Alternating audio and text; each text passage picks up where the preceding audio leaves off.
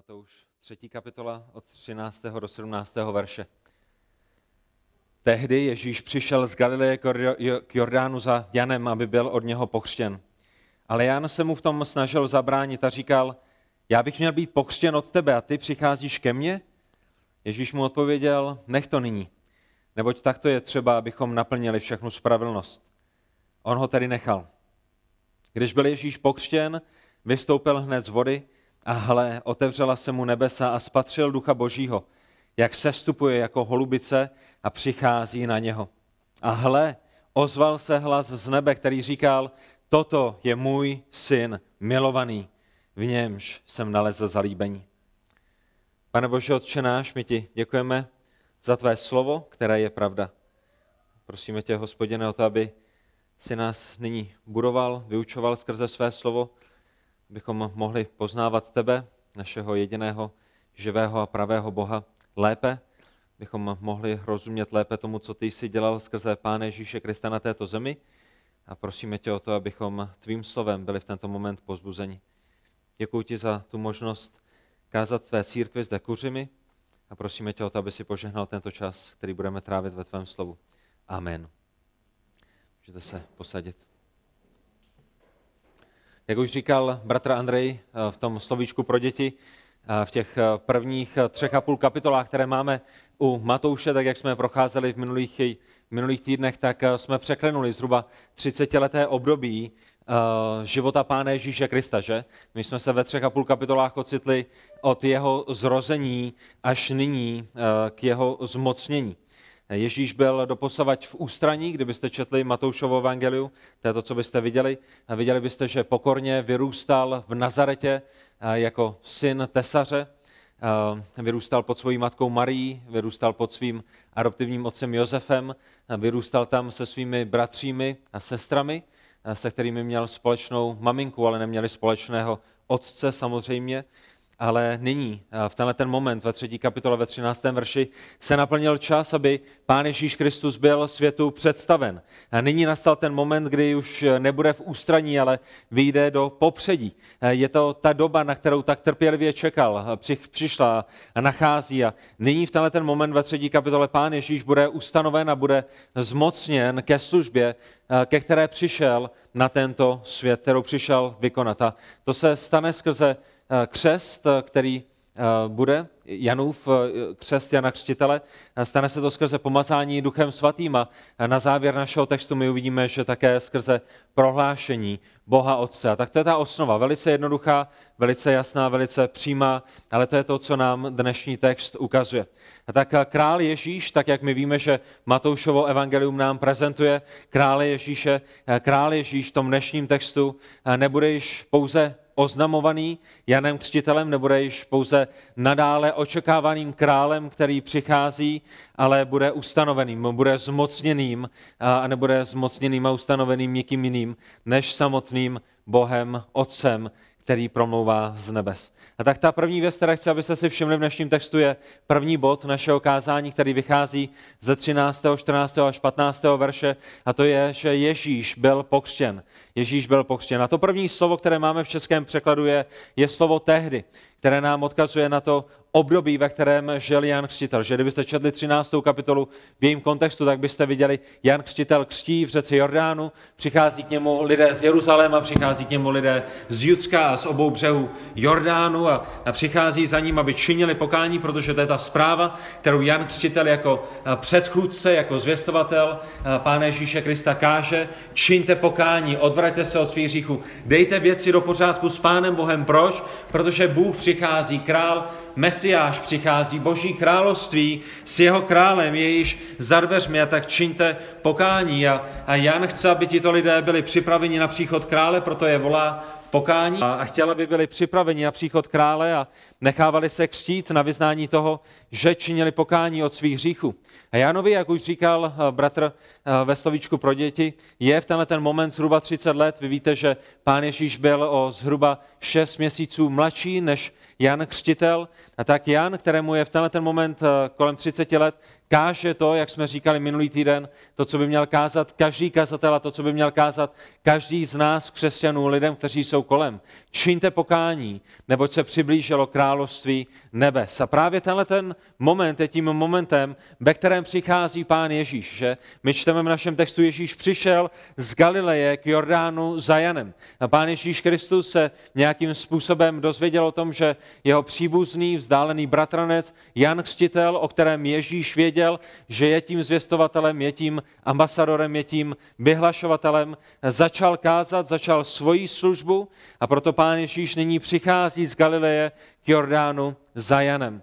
Nepřichází po zavírací době, nepřichází za Janem, když Jan je ve skrytu noci někde doma. Pán Ježíš nepřichází tajně a nepřichází skrytě. Přichází veřejně, přichází očividně, přichází zjevně a a mimo jiné přichází zhruba 80 až 100 kilometrů, to znamená, musí, musí podniknout dalekou pouť, na které jde pěšky.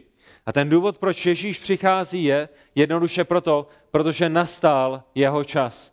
Před rokem ještě jeho čas nebyl, před pěti lety ještě jeho čas nebyl. Když vyrůstal v Nazaretě jako malé dítě ve 12 letech, když šli do chrámu božího, do Jeruzaléma, ještě jeho čas nebyl, ale nyní přišel jeho čas, aby byl ustanoven, aby byl zmocněn ke službě. Ježíš ví o Janovi, Ježíš ví, o čem Jan káže, Ježíš ví, co musí vykonat ve svém životě a ten jeho příchod, jeho cesta, Ježíšův cíl není náhodný, ale je naplánovaný. A kým je naplánovaný? Je naplánovaný trojediným Bohem ještě předtím, než byl svět stvořen, protože toto byl boží plán k záchraně lidstva, které Bůh stvořil. A tak Ježíš ví, kam jde, ví, za kým jde a ví, proč tam jde. A to je to, co my vidíme v našem textu, když čteme, aby byl od něho pokřtěn. Pán Ježíš nepřichází eh, z Galileje k Jordánu jen tak náhodou, eh, nepřichází, protože jde navštívit Jana a neví, co se stane, ale, ale jde smysluplně, jde cílevědomě proto, aby byl od něho pokřtěn. A ten, který do tohoto momentu ohlašoval příchod Božího království, ten, který ohlašoval příchod krále, bude v tento moment nyní použit jako boží nástroj k tomu, aby zmocnil Ježíše, aby uvedl Ježíše do jeho královské služby.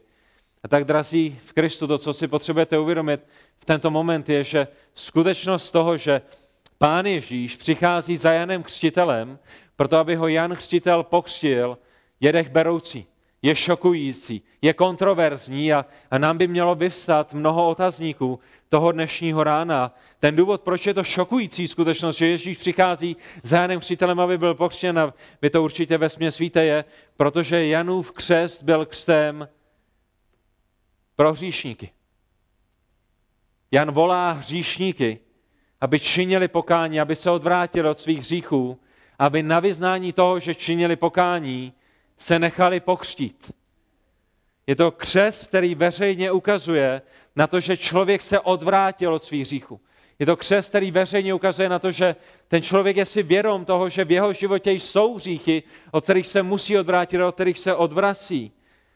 Je to křest na odvrácení se od nepravosti. A ten problém, který zde v dnešním textu máme, je, že nyní zde stojí bezhříšný Ježíš bezhříšný svatý Ježíš, který přichází, aby byl pokřtěn jako všichni ostatní hříšníci, kteří tam stojí společně s ním. A ten problém je, je jasný, je zřejmý. Ježíš nikdy nezřešil. Ježíš nikdy nepřestoupil boží zákon. Ježíš nemá jeden jediný zřích, ze kterého by činil pokání, od kterého by se odvrátil a na vyznání svého odvrácení, aby prošel tímto křtem. A to je velice jasné, například v Židům ve 4. kapitole v 15. verši, kde apoštol listu Židům říká, že Ježíš ve všem prošel zkouškami a to slovo pro zkoušky v řečtině je, je slovo pro pokušení. Ježíš ve všem prošel pokušeními, stejně jako vy a já, stejně jako my, avšak nikdy nezřešil. Ježíš nikdy nezřešil, nikdy nezřešil ve své mysli špatnou myšlenkou, Ježíš nikdy nezřešil jediným špatným slovem, Ježíš nikdy nezřešil jediným motivem, že by udělal něco zbožného, něco bohulibého, ale se sobeckým motivem, proto aby, proto aby nebyl oslaven Bůh, ale proto aby byl oslaven někdo jiný. A pán Ježíš nikdy nezřešil a přesto stojí na břehu Jordánu, aby byl pokřtěn křtem pro hříšníky. Druhý korinským apoštol Pavel v 5. kapitole 21. verši píše korinským toto o Pánu Ježíši Kristu, o tom, který nyní má být pokřtěn tímto křtem, toho, který hřích nepoznal. Co znamená, že nikdy hřích nepoznal? Jedině to, že nebyl hříšným. A to je to, co jde v ruku v ruce s Židům ze čtvrtou kapitolou, kterou jsme právě nyní četli. Toho, který nikdy hřích nepoznal, za nás učinil hříchem, abychom se my v něm stali boží spravedlností. A ta otázka, která by měla být na naší mysli dnešního rána je, jak může být bezříšný Ježíš pokřtěn křtem pro hříšné. A to je přesně ta otázka, která je na mysli Jana Křtitele. Která je v hlavě a na mysli Jana Křtitele. A to je ten důvod, proč se Jan ve 14. verši brání tomu, aby Ježíše pokřtil, když říká, když my čteme ve 14. verši, ale Jan se mu v tom snažil zabránit a říkal, já bych měl být pokřtěn od tebe a ty přicházíš ke mně. Že Jan, Jan rozumí tomu, kým je Ježíš, Jan rozumí tomu, že Ježíš je bezříšný a proto mu říká, počkej, počkej Ježíši, tady něco nehraje. Já jsem ten hříšný, ty jsi ten svatý. Jestli někdo někoho bude křtít, tak ty musíš pokřtít mě, ne, že já budu křtít tebe na vyznání hříchu. Ty nemáš žádný hřích. A ten, který slovem božím drtil svědomí hříšníků, míněno Jan Křtitel, má nyní sám rozdrcené své vlastní svědomí živým slovem božím, které stojí v jeho přítomnosti. Já bych měl být pokřtěn od tebe. Ještě před pár minutami Jan volá k pokání a Jan drtí srdce hříšníků, jako jsou farizeové. Říká jim, pojďte, čiňte pokání, odvraťte se od svých hříchů ale nyní stojí v přítomnosti živého slova Božího a sám si uvědomuje, jakým je. Sám si uvědomuje jeho hřích. Sám si uvědomuje, že on nemá na to, aby pokřtil Pána Ježíše Krista. A ten, který správně nechtěl pokřtít farizeje a zákonníky, protože oni nebyli hodni Janova křtu, má nyní problém s tím, aby pokřtil Pána Ježíše. Proč? Protože si uvědomuje, že jeho Janův křest není hoden samotného Krista. Rozumíte tomu, co se zde odehrává? Jan volá hříšníky a všechny hříšníky křtí, protože všichni hříšníci jsou hodní toho, aby byli pokřtěni na vyznání svých hříchů, ale Janův křest není hoden Ježíše, protože Ježíš je bezhříšný.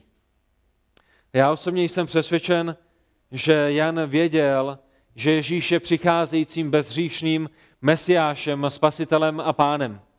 Někteří lidé a teologové si myslí, že já o tom věděl, někteří eh, si myslí, že o tom nevěděl. Já jsem na té straně, že bych řekl, že si myslím, že o tom Jan věděl. I v tento moment ten důvod, proč se mu snaží zabránit vexu, je, protože rozumí tomu, že Ježíš je v jiné kategorii, Ježíš je v jiné úrovni, Ježíš je čistým, svatým Bohem a proto ho nechce pokřtít. A právě proto mu nejde do hlavy, jak by ho mohl pokřtít. A Jan to nedělá ze slušnosti, že? Ale důrazně a horoucně se snaží Ježíšovi zabránit v tomto křtu. Ježíši, nevíš, co děláš. Ježíši, nerozumíš tomu, tak to to být nemá. Já vím, kým jsi, a vím, kým jsem já a vím, že tyto věci tímto způsobem být nemohou. Ty jsi beránek boží, který snímá hřích světa, že kdybyste četli jiná evangelia, to je to, co Jan za malou chvíli prohlásí. Ty jsi beránek boží, který snímá hřích světa. To, to, co je důležité na beránku božím, je, že je bezhříšný. Ty nemůžeš být stotožen s hříšníky. Tento křest Ježíši se na tebe nevztahuje. Pokud tě v tento moment pokřtím, bude to skandál. A vy se možná ptáte, jak je možné, že Jan Křtitel věděl, že Ježíš je bezříšným. Co byste řekli, kdyby se vás někdo zeptal, mohl Ježíš vědět, že Ježíš je bezříšným? Jak to Ježíš věděl? Já bych začal u jeho matky Alžběty, že? Pamatujete na to, když se jeho matka Alžběta, když ještě byla těhotná se svým synem Janem, setkala s Marí, která byla eh, její příbuznou, která také byla těhotná s Ježíšem a když se setkali, tak uh, uh, Alžbětino dítě v jejím lůně poskočilo a Alžběta věděla, my to čteme v Lukášovi v první kapitole 43. verši, kde Alžběta říká, jak se mi stalo, že ke mně přišla matka mého pána. Je zde Alžběta, která je těhotná, přichází Marie, která je těhotná, Alžbětino dítě poskočilo a Alžběta říká, jak je to jenom možné, že Bůh dopustil tak nádhernou milost v životě, že matka mého pána, mého spasitele, mého vykupitele, mého Boha, pána Ježíše, přišla za mnou. A pokud Alžběta věděla, že její sestřenice čeká dítě, které je skutečně člověkem a skutečně Bohem, jejím nebeským pánem, tak my bychom řekli, že zajisté by o tom řekla svému synovi Janovi, že? Pokud ví, že její sestřenice čeká pána, mesiáše, který přijde zachránit svůj lid z jeho, z jeho hříchu, a pokud víme, že Zachariáš, otec Jana Křtitele, dostal zaslíbení od anděla, když měl tu službu v chrámě v Lukášovi 1, 16 až 17, kde mu anděl říká, že Zachariášův syn veme mnohé ze synů Izraele a obrátí je k pánu jejich bohu. A v 17. verši, že sám půjde před ním, před tímto mesiášem, králem, v duchu a moci Eliášové, aby obrátil srdce otců k dětem a neposlušné k smýšlení spravedlivých a přichystal pánu připravené, připravený lid. Když rozumíme tomu, co věděla Alžběta, ale rozumíme tomu, co věděl Zachariáš, jak by tyto rodiče nemohli Janovi vysvětlit a, a vyučit a říci a sdílet s ním všechny tyto věci o Pánu Ježíši Kristu. Tvůj příbuzný Ježíš je skutečně člověkem a, a skutečně Bohem a, a jsi předurčen k tomu, aby si připravil jemu cestu. To je to, co ohlásili andele. To je to, co anděl řekl nám. To je to, co anděl řekl Marii a Josefovi. On je tím pánem. Tak zajisté Marie sdílela tyto skutečnosti s Alžbětou, Zajisté to Alžběta sdílela se svým synem Janem, tak jak vyrůstal a zajisté Jan věděl o svém příbuzném Ježíši a také o jeho svatém, čistém, dokonalém životu a proto mu nejde do hlavy, jak by ho mohl pokřtít. A nám dnešního rána by to nemělo jít do hlavy také, pokud jsme tuto pasáž nestudovali již v minulosti. Ale to nevadí, že? Tam, kde nám věci nejdou do hlavy, přichází Pán Ježíš, který má velice jasné vysvětlení, proč tyto věci, tak to musí být. A tak je to dobré, nemusíte se bát. Pán Ježíš má vysvětlení, jak pro Jana Křtitele, tak i pro nás. V 15. verši Ježíš odpověděl Janu Křtitelovi, když mu bránil v tom, aby ho pokřtil. Jane, nech to nyní. Neboť takto je třeba, abychom naplnili všechnu spravedlnost. A mimochodem, toto jsou první zaznamenaná slova Pána Ježíše Krista v celém písmu, od doby, co mu bylo 12 let. Že ta první zaznamenaná slova Pána Ježíše jsou, když je v chrámu v Jeruzalémě, když se jeho rodiče vrací zpátky do Nazareta, Ježíš zůstal v chrámě jako 12-letý a, a mluví tam s učenci a, a s učiteli zákona. A když se potom jeho maminka a tatínek, adoptivní Josef, vrátí zpět do Jeruzaléma a hledají ho několik dní a najdou ho v chrámu, tak pán Ježíš říká v Lukášovi 2. kapitole 49. verši, jak to, že jste mne hledali. Vy, kteří víte o anděle z nebes, že jsem synem božím a že jsem přišel naplnit vůli svého nebeského Otce, jak to, že jste mne hledali. Nevěděli jste, že musím být ve věcech svého Otce? A ten důvod, proč vám zmiňuji tuto pasáž, není jenom kvůli tomu, že jsou to první zaznamenaná slova Pána Ježíše Krista, ale, ale všimněte si toho prvního, co je zaznamenáno z úst Ježíše Krista. Nevěděli jste, že musím být ve věcech svého otce? Nevěděli jste, že já jsem přišel na tuto zem, abych naplnil vůli svého nebeského Otce? Nevěděli jste, jaké je mé poslání? Nevíte, proč jsem tady? A, a to je to, co charakterizuje Ježíšův život, že? Jak byste charakterizovali, popsali Ježíšův život? Ne tak, že vždycky a všude naplnil Boží vůli. ne tak, že vždycky a všude byl ve věcech svého otce. ne tak, že vždycky a všude měl na mysli jenom to, tu jeho misi, kterou přišel naplnit. Musí být ve věcech svého otce, musí naplnit vůli svého nebeského Otce a není tomu jinak ani zde s Janovým křtem. I zde musí naplnit vůli svého nebeského Otce, zde musí naplnit veškerou spravedlnost. Nech to, neboť takto je třeba, abychom naplnili všechnu spravedlnost. Všimněte si v tento moment, že Ježíš nespochybňuje, že je větší než Jan. Všimněte si, že Ježíš nespochybňuje, že i Jan, křtitel, by měl být pokřtěn na vyznání jeho hříchů a, a být připraven. Nespochybňuje, že i Jan potřebuje činit pokání a nespochybňuje ani to, že Janův křest je na vyznání hříchu. Pán Ježíš rozumí těm věcem, chápe tyto věci a, a ví, o čem ten křest je a, a všechny tyto věci jsou pravda, ale i tak Ježíš říká Janovi, nech to nyní. Dej tomu průchod, dej tomu prostor. Nech mě udělat to, co musím udělat, aby, abychom společně naplnili všechnu spravedlnost. Co má Ježíš na mysli? Co má Ježíš na mysli? Co, co znamená naplnit všechnu spravedlnost? Co by bylo na vaší mysli, kdybyste žili v prvním století v Palestíně a, a vyrůstali jste jako židovský chlapec nebo židovská dívka, chodili jste do synagogy? Naplnit všechnu spravedlnost pro Židy znamenalo naplnit každé písmenko v božím zákoně. A ten, který by naplnil boží zákon, by byl nazván Bohem spravedlivým. To je to, co znamená být spravedlivým, dodržet boží zákon. A my si musíme uvědomit, že pán Ježíš při tomto křtu nejedná sám za sebe, ale jedná na místě svého lidu.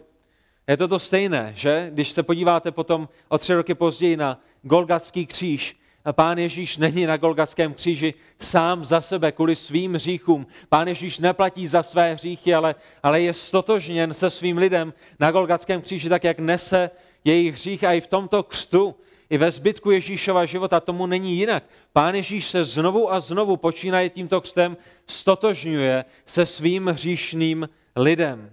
A Ježíš tedy musí ve všem naplnit boží požadavky, které má Bůh pro hříšné lidi. Pokud Bůh vyžadoval ve starém zákoně, aby lidé dodržovali desatero, potom Pán Ježíš Kristus na jejich místě naplní desatero božích přikázání. Proč? Proto, aby vydobil spravedlnost.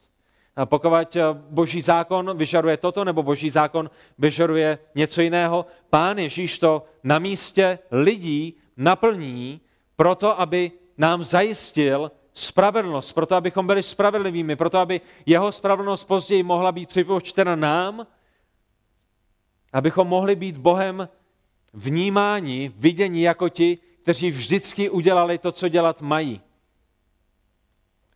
A v tento moment my si uvědomujeme, že Jan Křtitel nepřišel s tímto křtem sám za sebe, že? My, my rozumíme tomu, že Jan Křtitel je poslán Bohem, dostal boží zprávu. Dostal zprávu toho, že má kázat čiňte pokání, odvraťte se od svých hříchů, neboť se přiblížilo Boží království a rozumíme tomu, že i tento křest není Janovým nápadem, ale nějakým způsobem je, je, je, je příkazem Božím a proto Jan volá lidi, k tomu, aby byli pokřtěni na vyznání jejich hříchu. A pokud hříšní lidé mají být pokřtěni na vyznání hříchu, pokud tímto způsobem mají naplnit boží příkaz, potom Pán Ježíš Kristus, který je sjednocen se svým lidem, musí naplnit tento příkaz, musí stát na jejich místě, musí být pokřtěn na jejich místě, jejich křtěn, křtem, proto aby naplnil veškerou boží spravedlnost proto aby naplnil každé boží přikázání, ke kterému Bůh volá hříšný lid. A to je to, co Pán Ježíš Kristus dělá.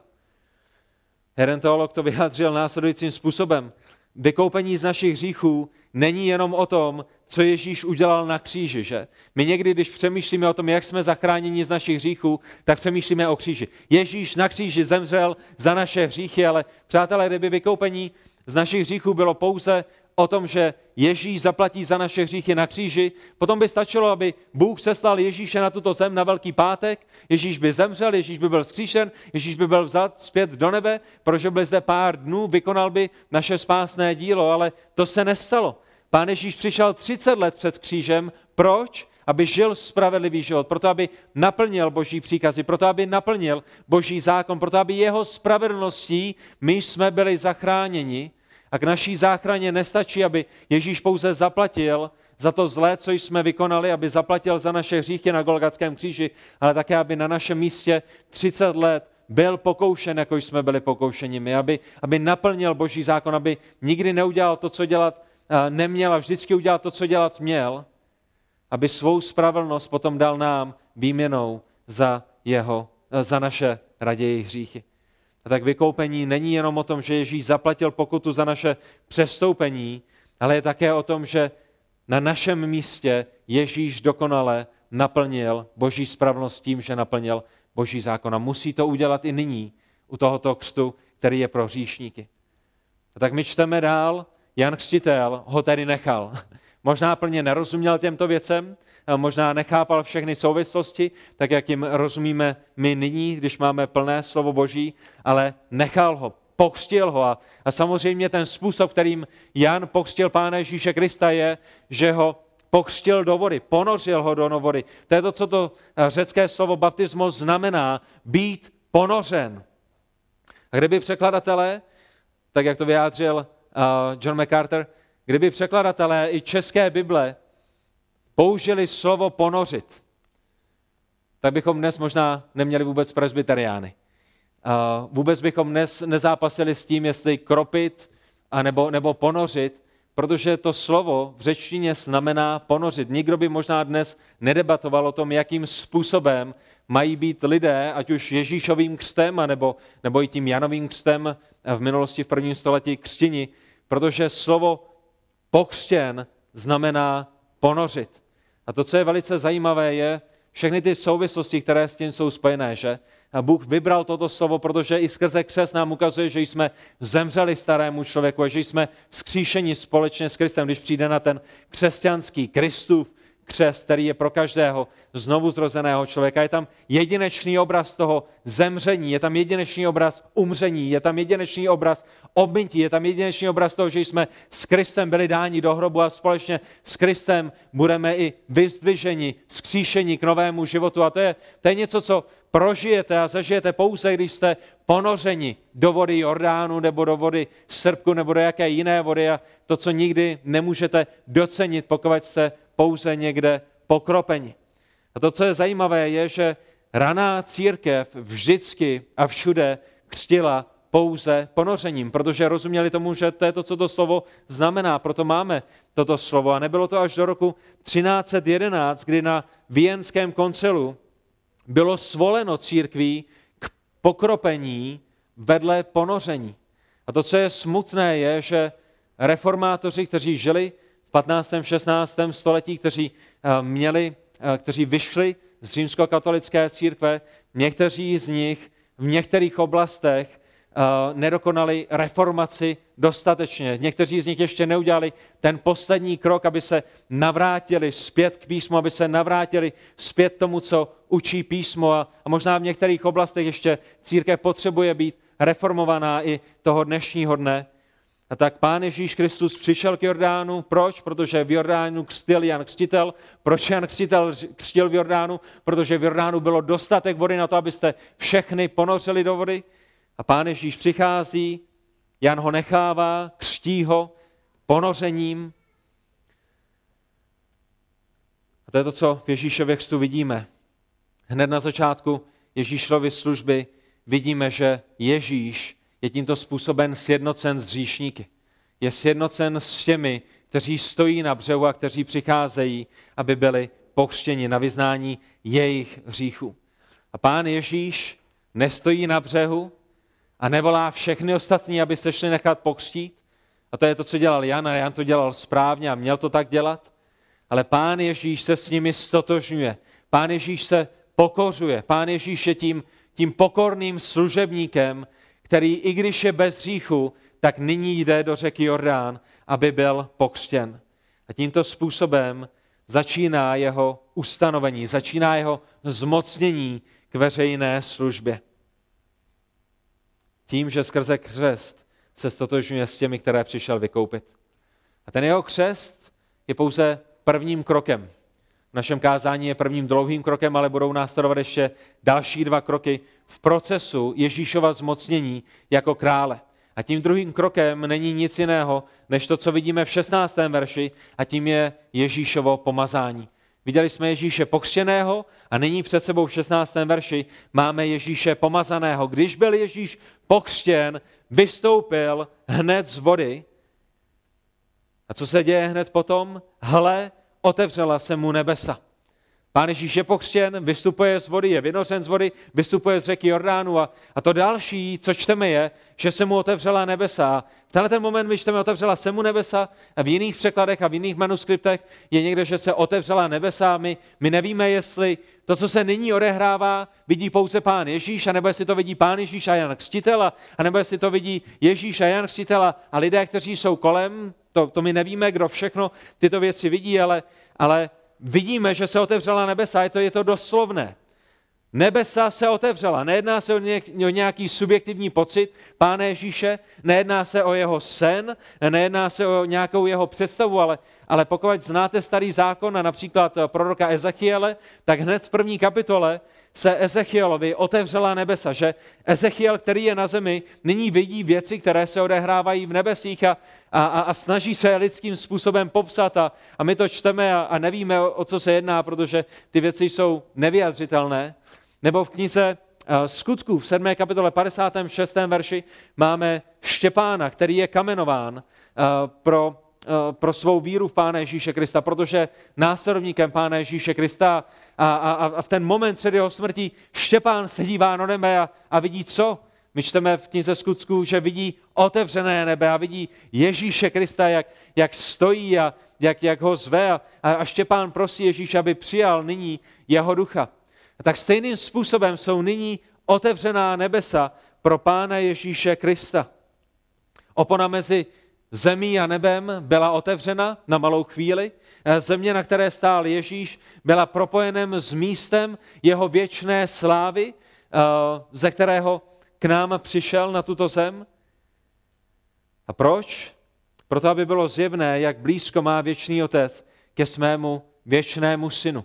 Nebesa se otevřela, nebe je propojeno ze zemí. Otec a syn a duch svatý nyní budou na jednom místě a budou v jeden moment a my čteme, že Ježíš, minimálně Ježíš, pravděpodobně Jan Křtitela, možná i další, spatřil ducha božího, jak sestupuje jako holubice a přichází na něho. A to tady by nás mělo napadnout několik otázek. Duch svatý je duch, že? A proč tedy sestupuje ve formě, v podobě holubice? Proč nemohl Duch Svatý sestoupit jenom v podobě ducha, tak aby ho nikdo neviděl? Proč na sebe bere Duch Svatý podobu holubice? A ta odpověď je velice jednoduchá. Minimálně proto, aby Janu Křtitelovi byl dán očividný důkaz, nesporné ujištění toho, že Ježíš je skutečně božím synem.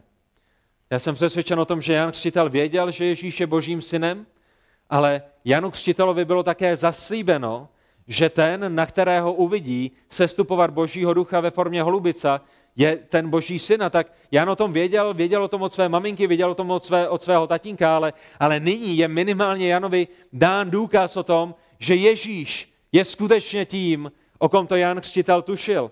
Jan, nyní ne křtitel, ale evangelista, ve svém evangeliu v první kapitole 33. až 34. verši zaznamenává to, co říká Jan křtitel – ten, kdo mne poslal křtít ve vodě, mi řekl, na koho uvidíš sestupovat ducha a zůstávat na něm, to je ten, který křtí v duchu svatém.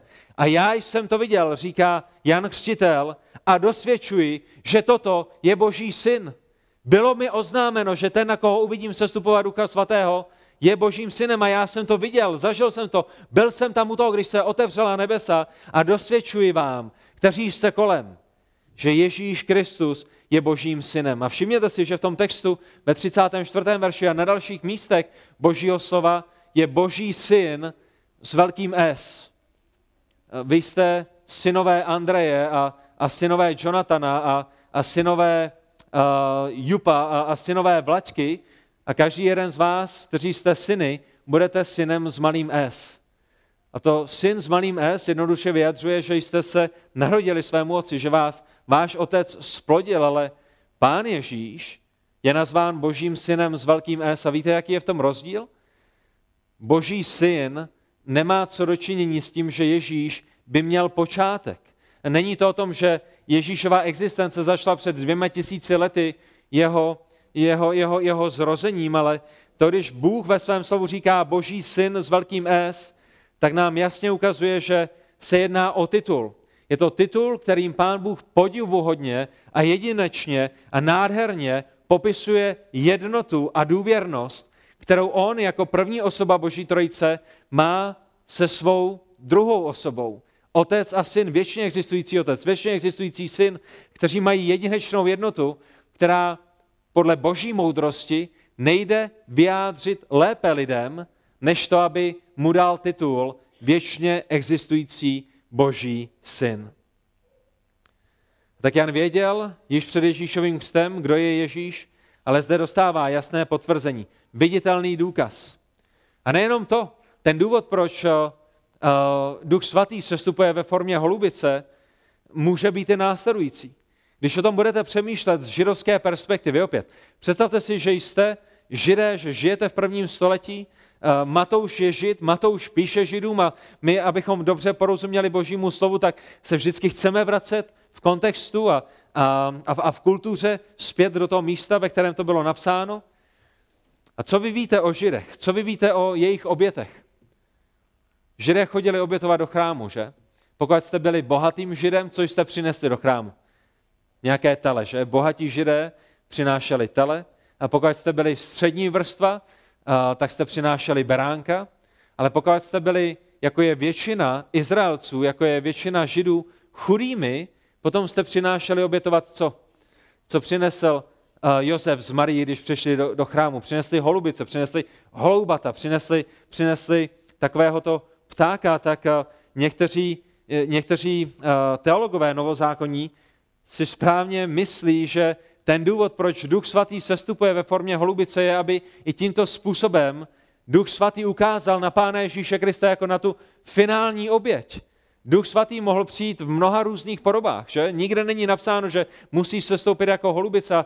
A ten důvod, proč přichází jako holubice, je, aby nám ukázal a Židům, kteří jsou kolem, aby ukázal, Ježíš je obětí, Ježíš přišel proto, aby byl obětován. Nejenom za bohaté, nejenom za střední vrstvu, nejenom za ty, kteří mají spoustu peněz, ale i za ty nejchudší, za ty nejobyčejnější, za ty nejnuznější, za, za ty, kteří jsou jako vy a já, za nás, kteří nejsme nikým a nemáme žádné postavení a, a v důsledku už jsme jenom prach země.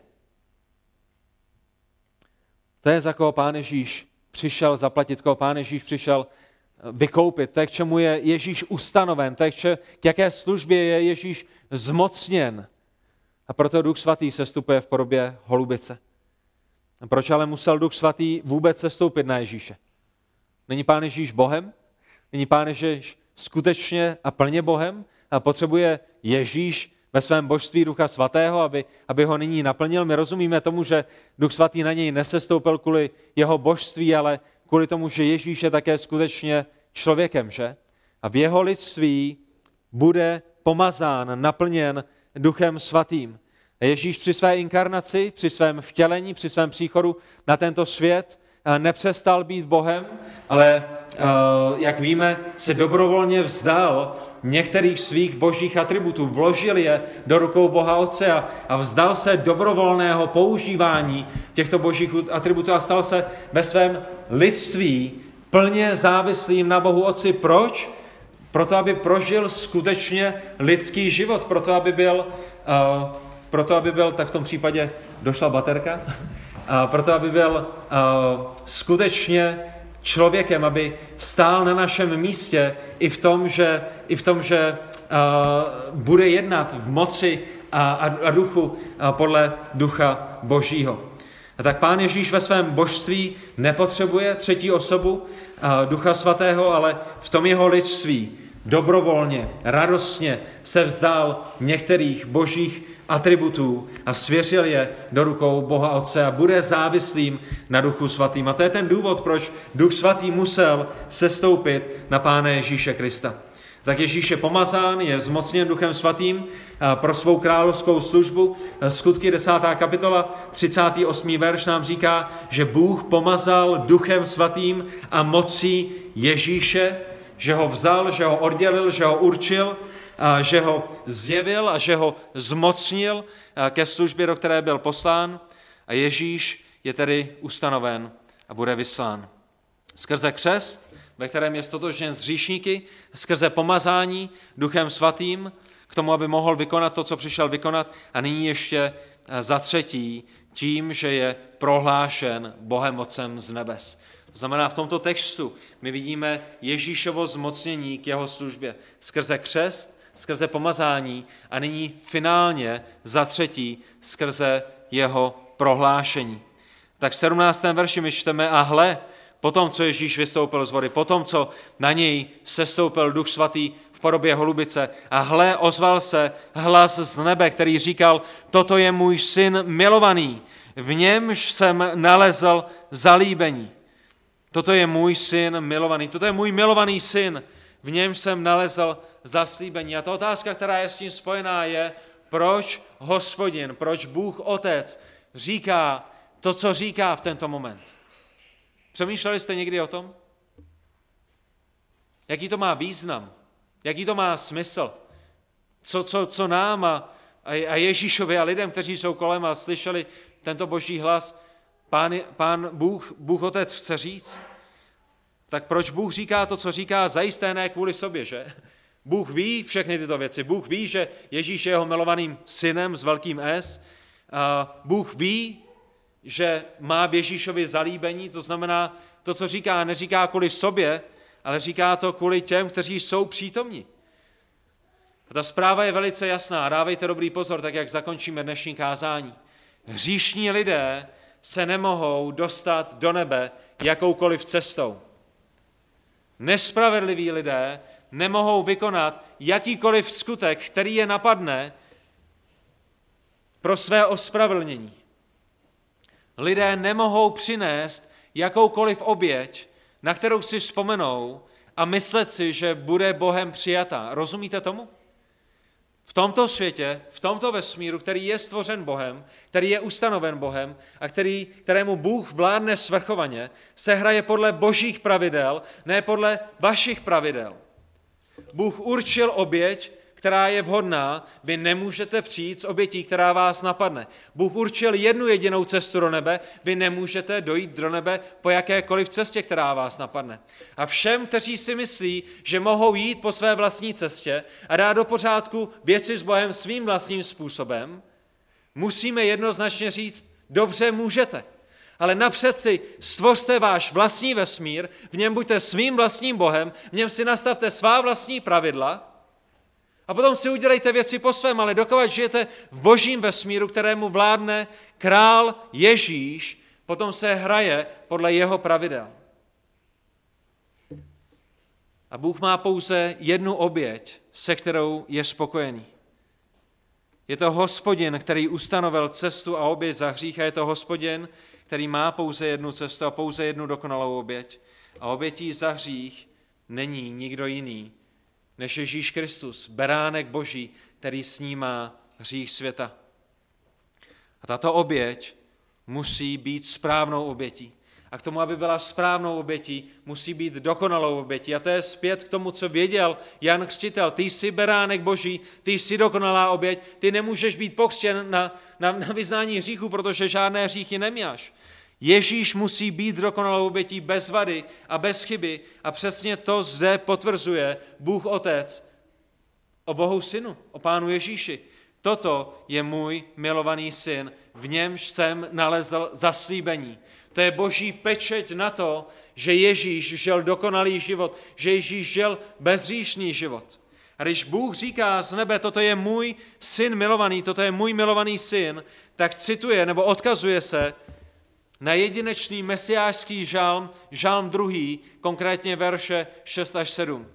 A všimněte si, že v šestém verši hospodin říká, já jsem ustanovil svého krále na Sionu, na své svaté hoře.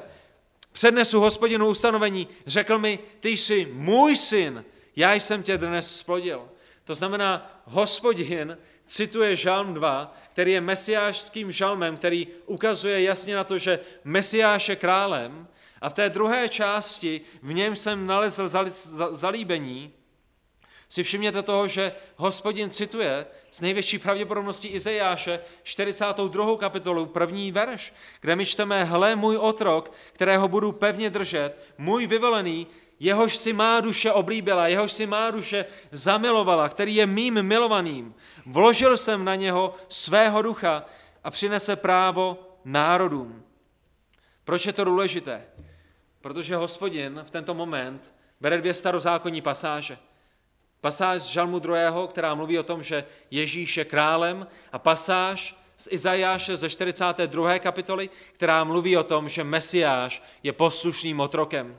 A kdybyste četli Izajáše od 42. kapitoly až, až do 53. kapitoly, tak v 53. kapitole byste potom viděli to vyvrcholení toho, že, že Ježíš bude obětován, že bude ukřižován, že, že, že, že bude trpět, že bude proklet za naše hříchy, že jeho ranami my jsme uzdraveni. A Bůh v tenhle ten moment spojuje tyto dvě jedinečné události, tyto dvě, dvě jedinečné pravdy, tyto dvě jedinečné skutečnosti. A když Bůh říká, toto je můj syn milovaný, v něm jsem nalezl zalíbení, tak by stejně tak mohl říci, toto je zaslíbený král, který byl ustanoven k tomu, aby trpěl a zemřel. Toto je můj vyvolený král, který byl ustanoven k tomu, aby trpěl a zemřel. Mesiářský žalm, žalm 2, Izajáš 42, který mluví o trpícím otrokovi a obě tyto dvě věci jsou naplněny v Pánu Ježíši Kristu. A přátelé, co to pro vás znamená? Toto je váš král. Toto je král Ježíš, kterého Matouš vyhlašuje, kterého Matouš oznamuje. A toto je moment jeho ustanovení do jeho pozemské služby. Pán Ježíš byl pokřtěn Janem, aby naplnil všechnu spravedlnost i na vašem místě a stotožnil se s těmi, které přišel zachránit. Náš král Ježíš byl pomazán Duchem Svatým pro náročnou službu, kterou přišel vykonat a jako znamení pro Jana, že on je skutečně Bohem určeným zachráncem a i znamení pro nás, že on je tím jediným skutečným zachráncem, který nás přišel zachránit z našich hříchů. A nejenom to, Ježíš Kristus, král Ježíš, je také prohlášen Bohem, Bohem Otcem z nebes za, dokonal, za dokonalou, čistou, bezchybnou oběť, ve které Bůh nalezl zalíbení.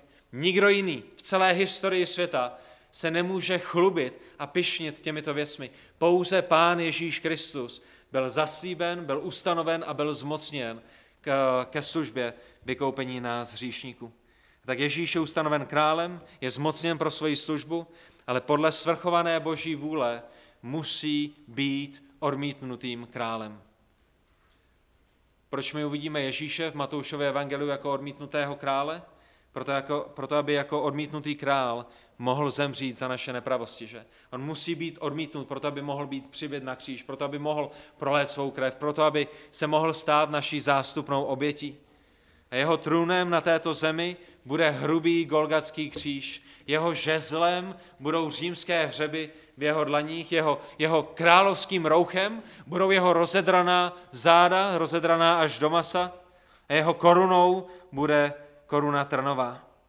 A to, co my vidíme i v tenhle ten moment, přátelé a drazí v Pánu Ježíši Kristu, je, jak dobrým králem Pán Ježíše, jak věrným a poslušným je otrokem, že jemu jedinému patří naše chvála a čest až na věky věku. A to je to, co chceme dělat ve zbytku naší bohoslužby, že chceme oslavovat Pána Ježíše Krista v našich modlitbách. Chceme mu děkovat za to, co on pro nás vykonal. Chceme mu zpívat to slavné písně, protože on je vší chvály hoden.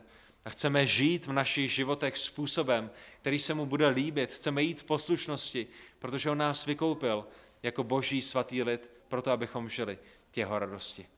A tak, pane Bože, Otče náš, my tě v tento moment prosíme o to, aby tyto pravdy, které víme a které známe z tvého slova, si vzal do našich srdcí, připomínal nám je, abychom za ně byli vděčnými abychom opravdu dnes a denně oslavovali Pána Ježíše Krista za jeho neskutečnou milost tom, kdy nás vykoupil z našich hříchů. Děkujeme, děkujeme za to, že jsi ho zmocnil ke službě, kterou přišel vykonat.